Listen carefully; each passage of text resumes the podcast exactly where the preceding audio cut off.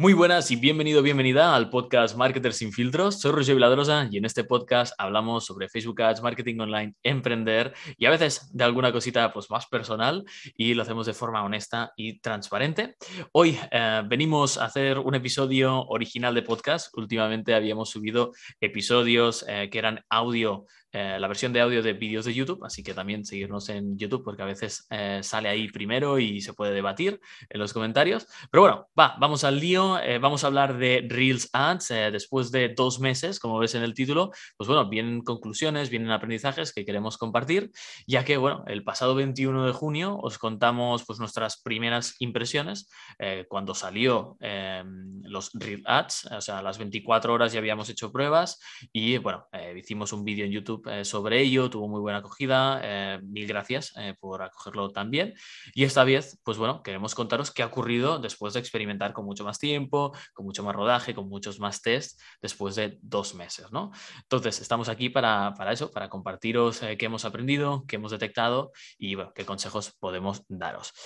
con ello, y no puedo tener mejor compañero para hacerlo, tengo aquí a Felipe Cuevas, que es el Head of Media Buying de nuestra agencia, Bilwick Media. Felipe, ¿cómo estás? Muy bien, con ganas de, crear contenido otra vez en podcast. Se le echa de menos ¿eh? a esto de hacer episodios. Sí, creo que, mm, tiene algo especial el podcast que no tienen otras, otros medios. es como más eh, cercano, quizá más íntimo que un, que un vídeo de YouTube que te distraes a veces con, con la imagen. Pero bueno, vamos a, vamos a ello. Al final, hoy queremos explicar el comportamiento que hemos visto en los anuncios en Reels, tanto en tráfico frío como en retargeting. Eh, pero sobre también teniendo en cuenta que hablamos de clientes e-commerce, que es donde lo hemos eh, podido aplicar, ¿no? donde hemos podido hacer más pruebas ya que en la agencia, pues bueno, trabajamos eh, mucho con clientes e-commerce que tienen una marca y que, bueno, si están en 30.000, pues hacerles llegar a 100.000 al mes. Si están en 100.000 al mes, hacerles llegar a 300.000, ¿no? Entonces, eh, ahora la experiencia que tenemos en Relax es sobre todo con e-commerce, solo para que lo tengáis en cuenta y ya os contaremos algunas cosas de marcas personales más adelante en el episodio. Así que, Felipe, cuando quieras, yo empezaría por, por lo, que tiene más, eh, lo que es más sexy, ¿no? muchas veces, que es el tráfico frío a ver qué conclusiones hemos sacado. Vale, vamos allá y lo, que estábamos comentando. Vamos a dividirlo entre tráfico frío y retargeting, más que nada para hacer mucho más llevadero el episodio y que podamos separar las conclusiones de las dos diferentes ah, opciones de campaña que tenemos. Así que en tráfico frío, en resumen, lo que podemos decir así como primer impacto es algo que ya vimos en las 24 horas, y es que el CPM está por los suelos. Dos meses después de hacer anuncios en Reels, se ha mantenido tanto en mercados únicos, cuando hemos probado países concretos como puede ser España, Italia, como cuando hemos trabajado con toda Europa a nivel de campaña. Hemos seleccionado todos los países, hemos visto que también los CPMs están por el suelo, que básicamente esto significa llegar a muchísima gente nueva con costes muchísimos más bajos. Recuerdo que el, CPM, que es un término que aquí usamos eh, a, día, a diario, es simplemente el coste por mil impresiones, que significa el coste que tiene eh, que mi anuncio se imprima mil veces. ¿no? Es el coste que depende más de la competencia, de, la, de cómo está la plataforma, es de los costes, digamos, que dependen menos de nosotros. El coste por clic, el coste por compra, todo esto depende más de nosotros, pero el CPM no solo lo marca nuestra estrategia y tal, sino que también un componente pues, de cómo está el mercado, ¿no? Si hay mucha demanda para hacer anuncios o no, no, ya veréis que los CPMs en Black Friday pues, suben muchísimo porque todo el mundo está haciendo anuncios. Eh, solo eh, hago este like para, para, las personas que no estén tan, tan al día ¿no? con, con estos conceptos. Pero bueno, eh, entonces hemos dicho como conclusión rápida es esta, ¿no, Felipe? Que podemos llegar a muchísima gente de forma muy barata, pero como siempre decimos, al igual que los likes pues no pagan las facturas, el reach, el alcance barato, tampoco. Entonces, eh, ¿qué tal está la conversión? Ya que el reach, pues bueno, para marcas grandes es una cosa, pero bueno, coméntame, ¿cómo está la conversión? Está claro, al final, si eres una gran marca tipo Coca-Cola, tipo Apple, si haces campañas, obviamente te interesa el branding porque tienes presupuesto para ello y el reach va a formar parte probablemente de tu estrategia publicitaria, pero si eres una marca, entre comillas, más pequeña, es evidente que el alcance no es tan importante que el hecho de que haya ventas en tu negocio. Porque si al final, si tienes un alcance de 5 millones de personas al mes, pero no te compra nadie, no nos sirve para mucho. Así que vamos a hablar de la conversión, pero lo vamos a hacer dividiendo las dos tipos de campañas que podemos hacer. Es decir, podemos hacer anuncios en Reels únicamente como ubicación exclusiva o podemos hacer campañas en Reels y en Stories. Así que vamos a hablar de las conclusiones que hemos visto al hacer las campañas tanto en Reels como juntando Reels con, con Stories. Estas son las dos opciones que tenemos por, porque Facebook lo ha decidido así, que no se pueden, o sea, no puedes meter Reels en auto placements, ¿no? Correcto, de momento no se puede meter Reels en auto placement y tampoco se puede hacer eh, Dynamic Creatives con Reels. Y yo creo que esto es para que para no arriesgarse, ¿no? Eh, yo creo que eh, Instagram no quiere arriesgarse a que aparezca contenido en, formato cuadrado o en formato 4.5 en una ubicación que está directamente compitiendo con TikTok, ¿no? Quiere que aparezca contenido nativo 9.16 sí o sí. Yo creo que van por ahí los tiros. Totalmente. Pues vamos allá, campañas eh, de Reels únicamente, ¿qué ha pasado? Ok, lo que hemos visto aquí es que lo mismo, el CPM es ínfimo, es muy bajito, pero la conversión es muchísimo más difícil. En realidad, aunque hagamos campañas orientadas a, purchase, optimizadas al evento de, de purchase, hemos visto que no se comportan como campañas de purchase, sino como campañas de alcance. El CTR es bastante inferior, em, no lo hemos podido ver en ninguno de los casos, ninguna de las pruebas que hemos hecho, por encima del 0,20% y el coste por clic en consecuencia es más caro que si hiciéramos una campaña de e-stories. El, coste, el CTR es el clic, o sea, en el enlace, no en porque hay, hay diversos en, en, las columnas. Simplemente aclararos que eso, que cuando nosotros nos juzgamos nuestras campañas, cuando hablamos de CTR, hablamos de CTR el de verdad, ¿no? El que hacen clic y se van fuera del anuncio, porque a veces eh, si pones CTR todos, te sale una métrica mucho más sesgada. Lo digo para que lo tengan en cuenta que nosotros somos muy exigentes en eso. Es como CTR solo de, de, de que hagan clic de verdad en el enlace y se vayan a la web. Totalmente. Al final, ese CTR que comentas es el que más nos interesa a nosotros porque es el que mide el deseo del usuario a seguir más allá. Por eso utilizamos en la agencia esta métrica porque es la que realmente valida que la creatividad está agilizando un cambio en el consumidor, es decir, que está viendo el anuncio y quiere ir más allá, quiere ir a la web, quiere ver más información sobre, sobre el producto. No nos vale un like. Eso es, eso es.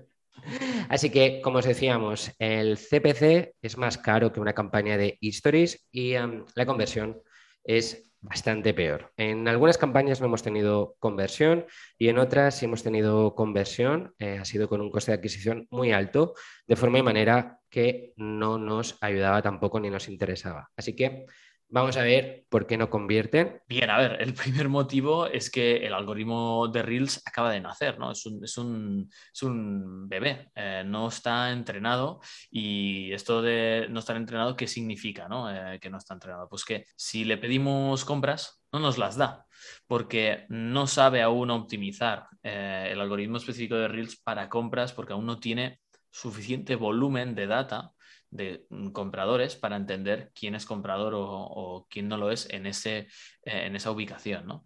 Em, al final es un algoritmo muy nuevo. Hablaremos de los diferentes algoritmos que existen dentro de Instagram en un próximo vídeo en YouTube, así que estar, estar atentos porque ya os avanzo que em, no hay un algoritmo de Instagram, hay varios para cada feed, eh, para cada ubicación de la plataforma hay un algoritmo. Eh, no es lo mismo lo que buscas en Reels que en Explore, que en el feed, etcétera, ¿no? Y aún pues está en esa fase de aprendizaje de recopilar eh, datos y, aprender, ¿no? Está aprendiendo mm, básicamente de qué está haciendo la gente que reacciona a anuncios en, Reels, ¿no? De la misma forma que lo hace el algoritmo de Stories. El tema es que al ser tan algo, algo tan reciente, pues aún no hay muchos usuarios reaccionando a estos anuncios y tampoco hay demasiados anunciantes que, que estén haciendo muchísima publicidad como puede haberlos pues en, en feeds eh, y en stories, ¿no? Entonces, em, luego hay una parte que está más centrada en el usuario, ¿no, Felipe? Que es la, eh, parte del comportamiento del consumidor. O hay la parte de, oye, yo soy Facebook y aún no tengo mucha data para poder optimizar bien tus anuncios y enseñarlos a alguien, o sea, enseñarlos a los compradores en concreto.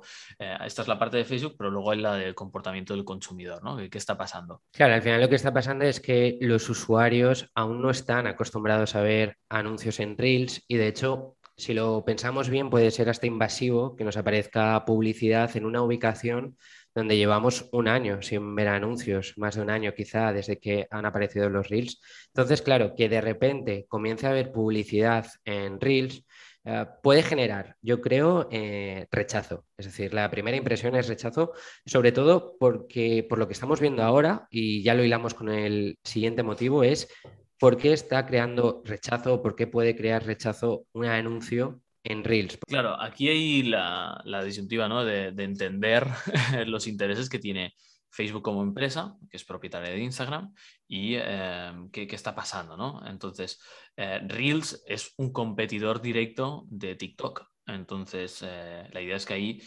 premian contenido muy, muy, muy parecido.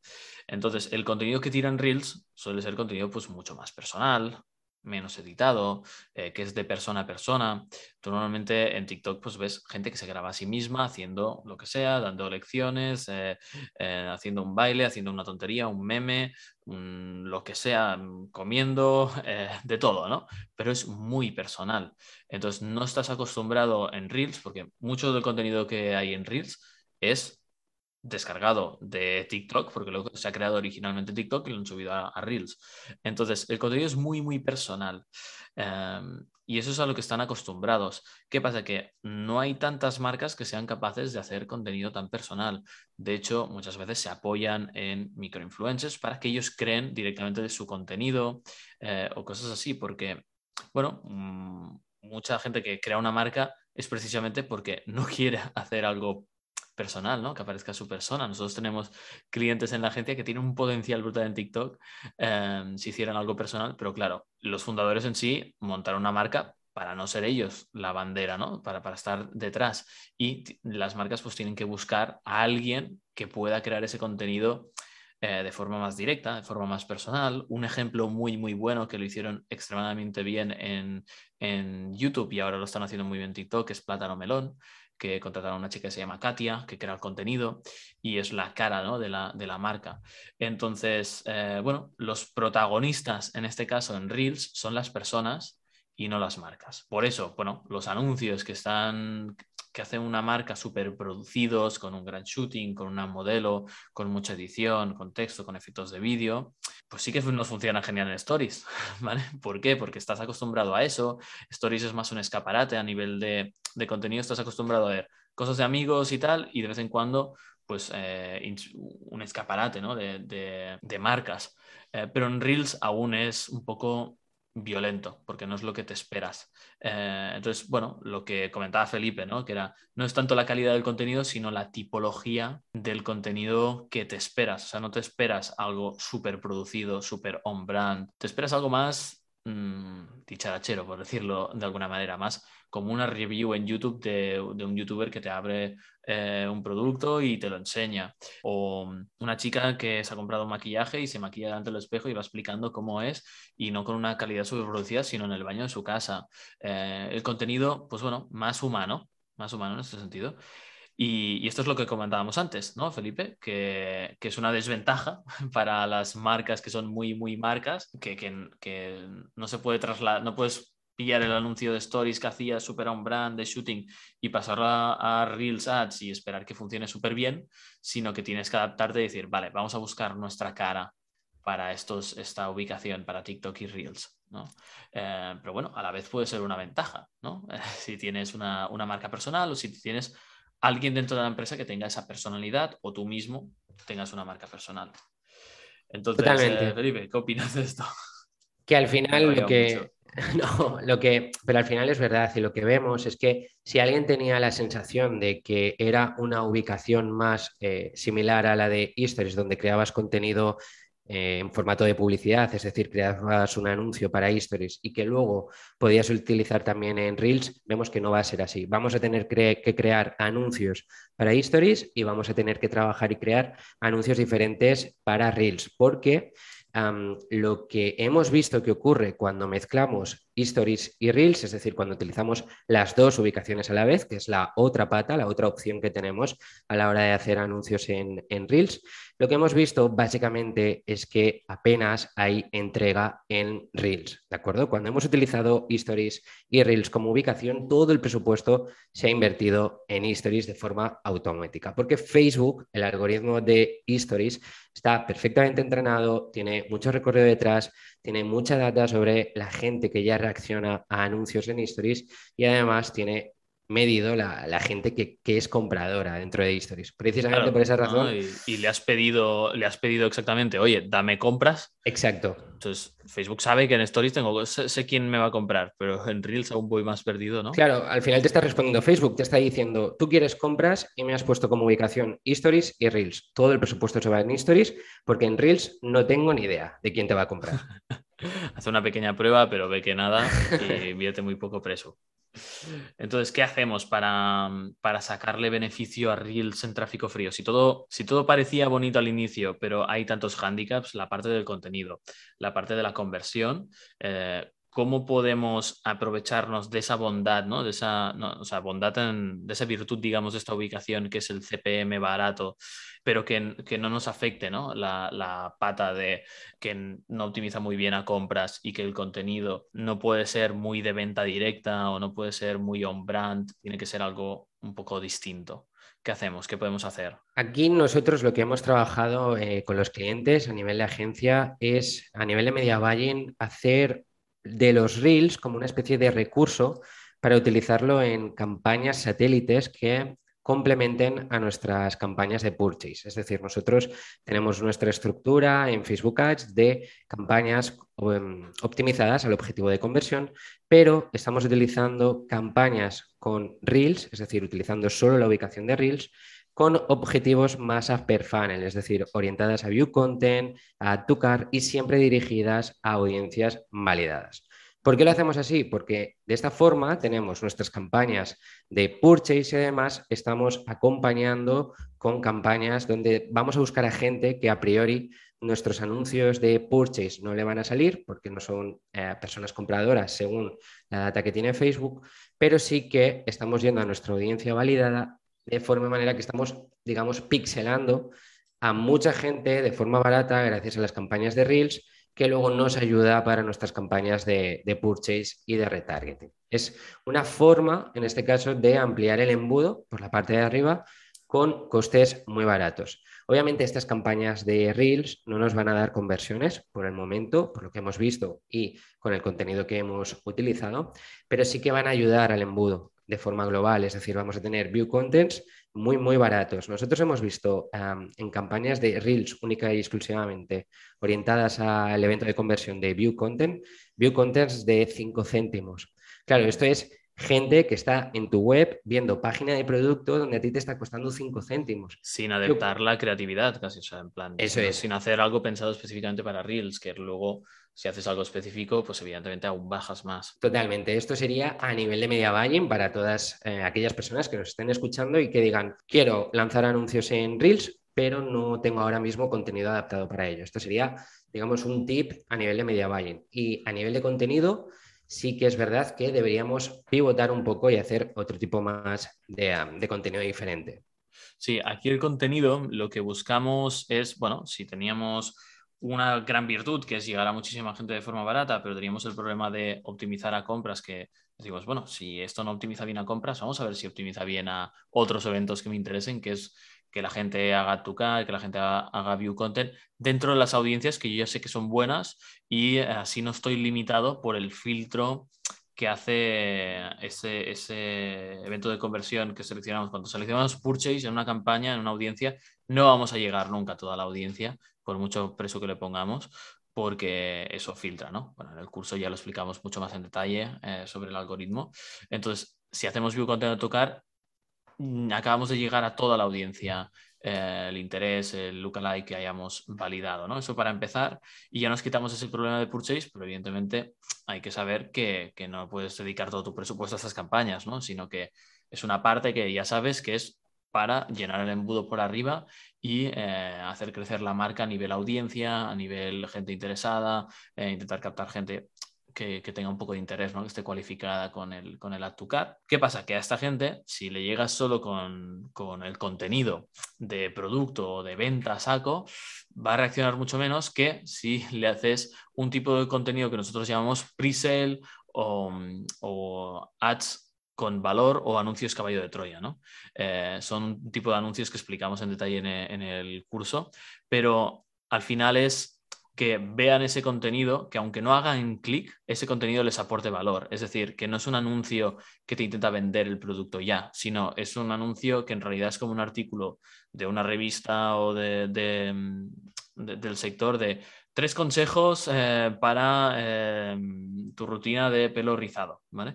Entonces, un vídeo muy bien hecho con los tres consejos, con tal, o tres errores que deberías evitar y sale, evitar, y sale un vídeo con una chica delante de cámara, pues explicándolos de forma graciosa y tal, o sea, de forma eh, con gracia, ¿no? Con, con, que esté bien con la marca, pero que sea personal. Y ahí estás colando un contenido que es muy orgánico, pero que acaba en, producto, ¿no? Que acaba o que acaba en haz clic aquí para, para mm, eh, más contenido o más tips o haz clic aquí para ver la rutina entera, ¿sabes? Como te doy los consejos y te doy la solución, pero la solución no te la doy en este vídeo, sino que la tienes aquí si haces, si haces clic. Se van a la web, se van a un artículo del blog donde hay pues cómo hacer la rutina y tal y asociados los productos. Pues estás haciendo algo que es un pre-sale article o un anuncio caballo de Troya que es como eh, te la estoy colando, ¿no? Lo estoy percibiendo esto como un regalo y te estoy aportando valor antes de venderte cualquier cosa. Entonces ahí tiene, tiene mucho sentido y sí que hemos visto, o sea, con esta estrategia, con Reels o sin Reels, eh, hemos tenido éxito, ¿no? Sobre todo cuando se genera un buen contenido de valor y, das lo mejor que tienes. En fin, eh, lo enseñamos más en profundidad en el curso, pero es una, es una de las eh, maneras de sacarle jugo a Reels. Pero eso sí, lleva trabajo, ¿no? Tienes que crear ese contenido específico, pero es la forma de, sacarle partido.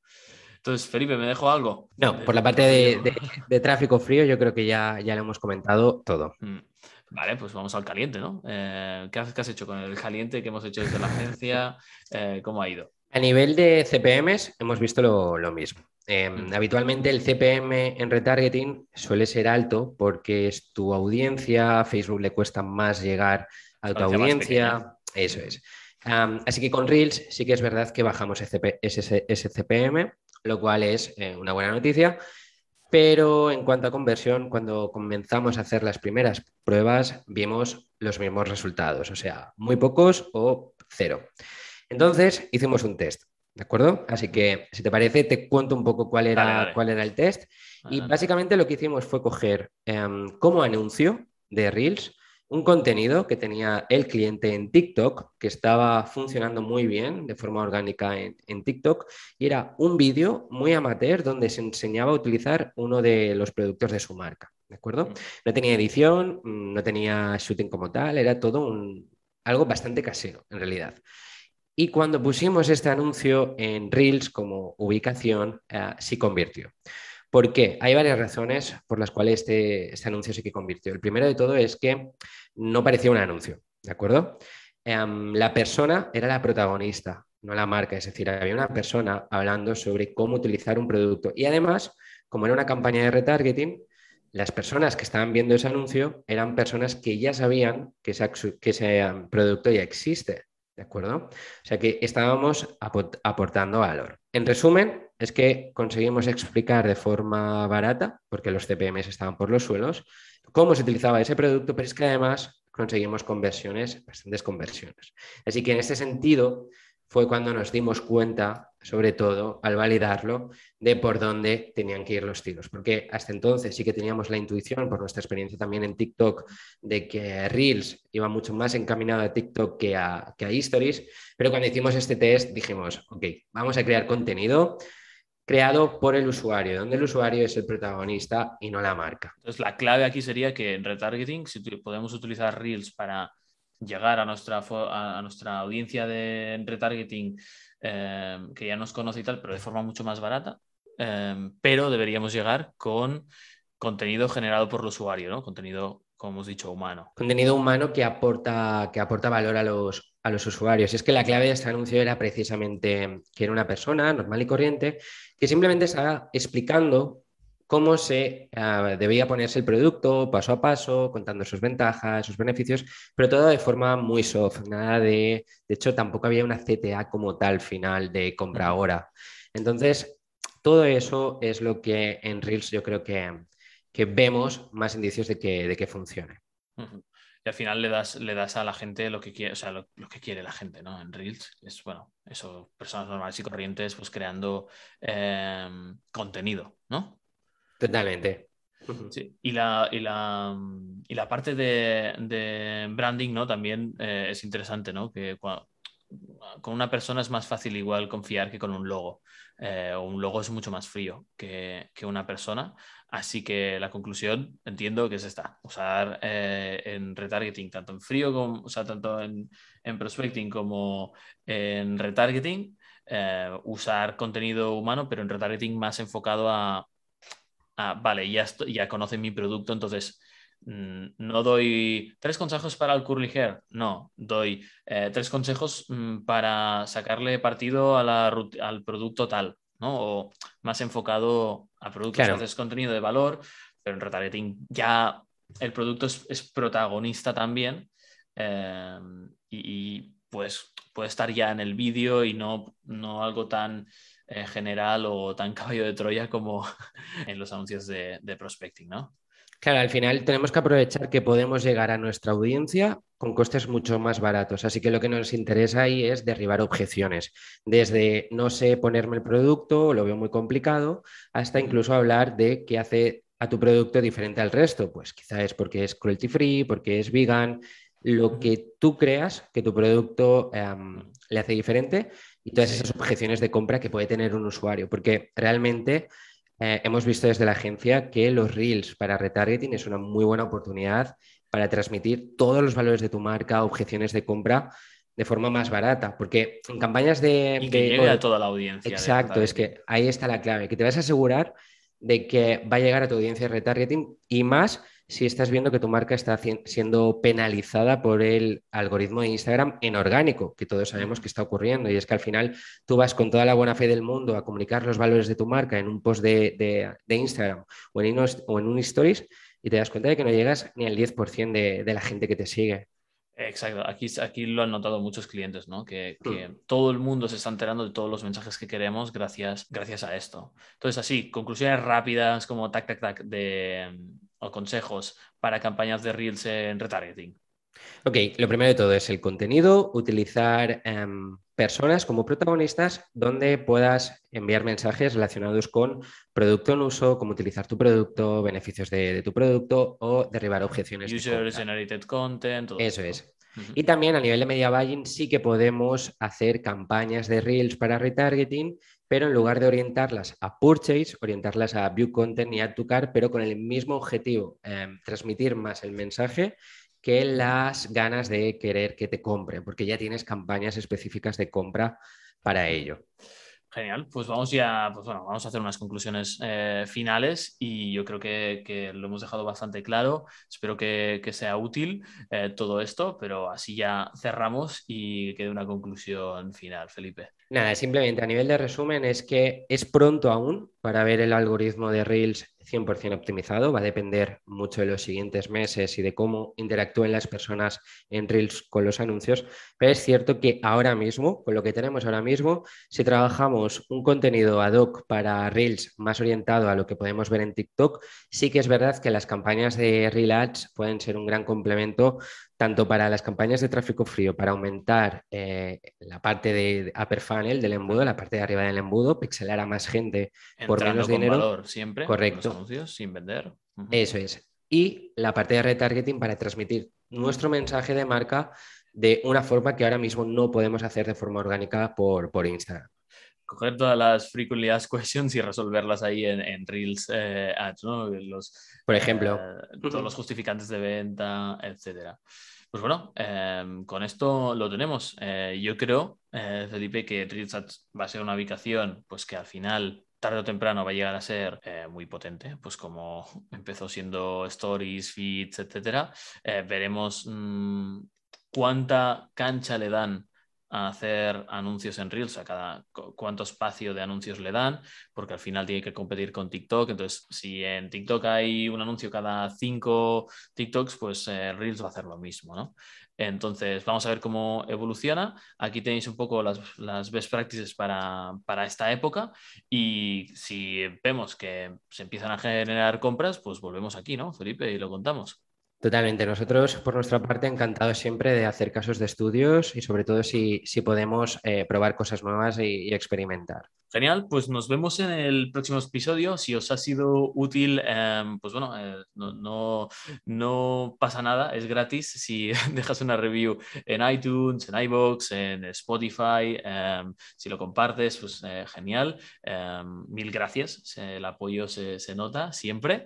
Y, y, nada, si quieres comentar hacer preguntas en YouTube. Ah, ahora estamos empezando a subir también muchos vídeos y ahí sí que se puede generar un poco más de debate y, podemos leer muy bien los comentarios y a partir de ahí pues crear más episodios. Así que nos vemos por ahí y también en, el Instagram tanto de la agencia Biblic Media como el mío personal, Rusio Viladrosa. Así que nada, Felipe, nos despedimos, ¿no? por el siguiente, por el siguiente episodio. Chao, chao, nos vemos.